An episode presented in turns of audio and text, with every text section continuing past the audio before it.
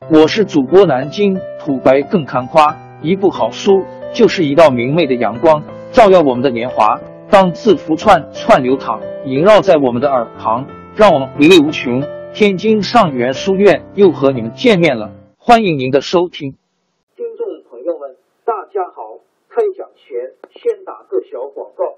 作为主播，你们的关注和打赏是对我努力工作认可的结果，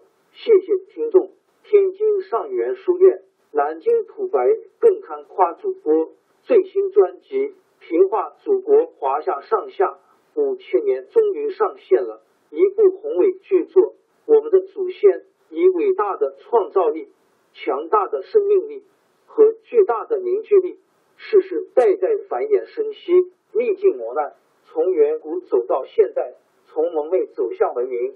全书共计。两百八十三回，作为播客，我劳动我所得，付费的有声书来了，你愿意为此花钱花时间吗？评话中华上下五千年专辑的进度更新按听众的关注和评论而定。喜马拉雅号 UID 七三二六四零二二，微信号 sh 八五七三零一四四九，请多多关注。多多打赏，谢谢大家，谢谢。下面正式开讲《评话中华上下五千年》专辑。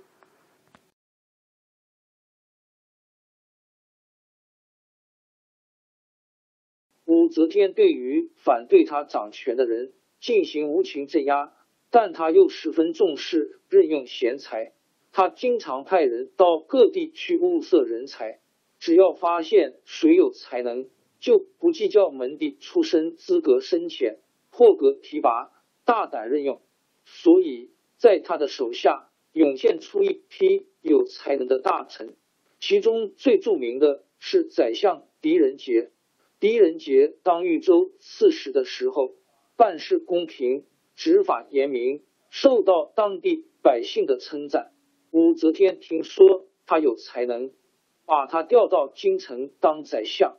一天，武则天召见他，告诉他说：“听说你在豫州的时候名声很好，但是也有人在我面前揭你的短。你想知道他们是谁吗？”狄仁杰说：“别人说我不好，如果确是我的过错，我应该改正。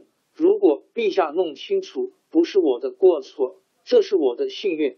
至于谁在背后说我的不是，我并不想知道。”武则天听了，觉得狄仁杰气量大，更加赏识他。来俊臣得势的时候，诬告狄仁杰谋反，把狄仁杰打进了牢监。来俊臣逼使他招供，还诱骗他说，只要你招认了，就可以免你死罪。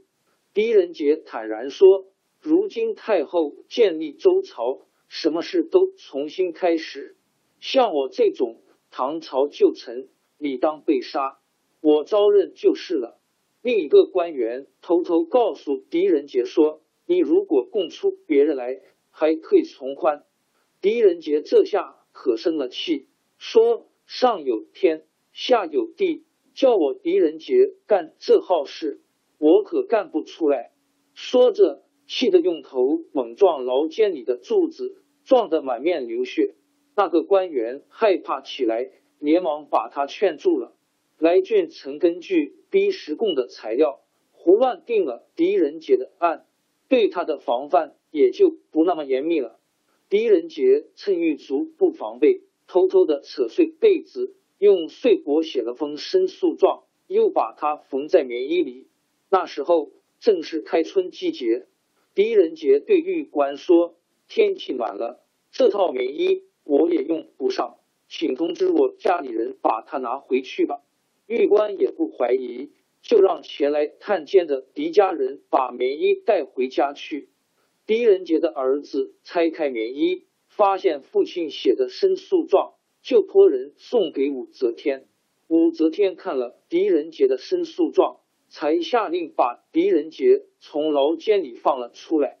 武则天召见狄仁杰，说：“你既然申诉冤枉。”为什么要招供呢？狄仁杰说：“要是我不招，早就被他们拷打死了。”武则天免了狄仁杰死罪，但还是把他宰相职务撤了，降职到外地做县令。直到来俊臣被杀以后，才又把他调回来做宰相。在狄仁杰当宰相之前，有个将军娄师德曾经在武则天面前竭力推荐他，但是狄仁杰并不知道这件事。他认为娄师德不过是普通武将，不大瞧得起他。有一次，武则天故意问狄仁杰说：“你看娄师德这人怎么样？”狄仁杰说：“娄师德做个将军，小心谨慎，守卫边境还不错。至于有什么才能，我就不知道了。”武则天说：“你看娄师德是不是能发现人才？”狄仁杰说。我跟他一起工作过，没听说过他能发现人才。武则天微笑说：“我能发现你，就是娄师德推荐的。”狄仁杰听了十分感动，觉得娄师德的为人厚道，自己不如他。后来，狄仁杰也努力物色人才，随时向武则天推荐。一天，武则天问狄仁杰说：“我想物色一个人才。”你看谁行？狄仁杰说：“不知陛下要的是什么样的人才？”武则天说：“我想要找个能当宰相的。”狄仁杰早就知道荆州地方有个官员叫张柬之，年纪虽然老了一些，但办事干练，是个宰相的人选，就向武则天推荐了。武则天听了狄仁杰的推荐。提拔张柬之担任洛州治所在洛阳司马。过了几天，狄仁杰上朝，武则天又向他提起推荐人才的事。狄仁杰说：“上次我推荐的张柬之，陛下还没用呢。”武则天说：“我不是已经把他任用了吗？”狄仁杰说：“我向陛下推荐的是一个宰相的人选，不是让他当司马的。”武则天这才把张柬之提拔为侍郎，后来又任命他为宰相。像张柬之那样，狄仁杰前前后后一共推荐了几十个人，后来都成为当时有名的大臣。这些大臣都十分钦佩狄仁杰，把狄仁杰看作他们的老前辈。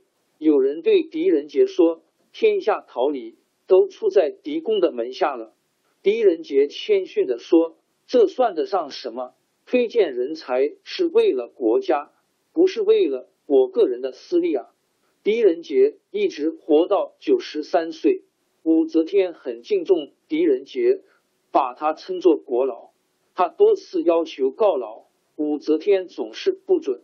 他死去后，武则天常常叹息说：“老天为什么这样早夺走我的？”王朝更迭，江山易主，世事山河都会变迁。其实我们无需不辞辛劳去追寻什么永远，活在当下，做每一件自己想做的事，去每一座和自己有缘的城市，看每一道动人心肠的风景，珍惜每一个擦肩的路人。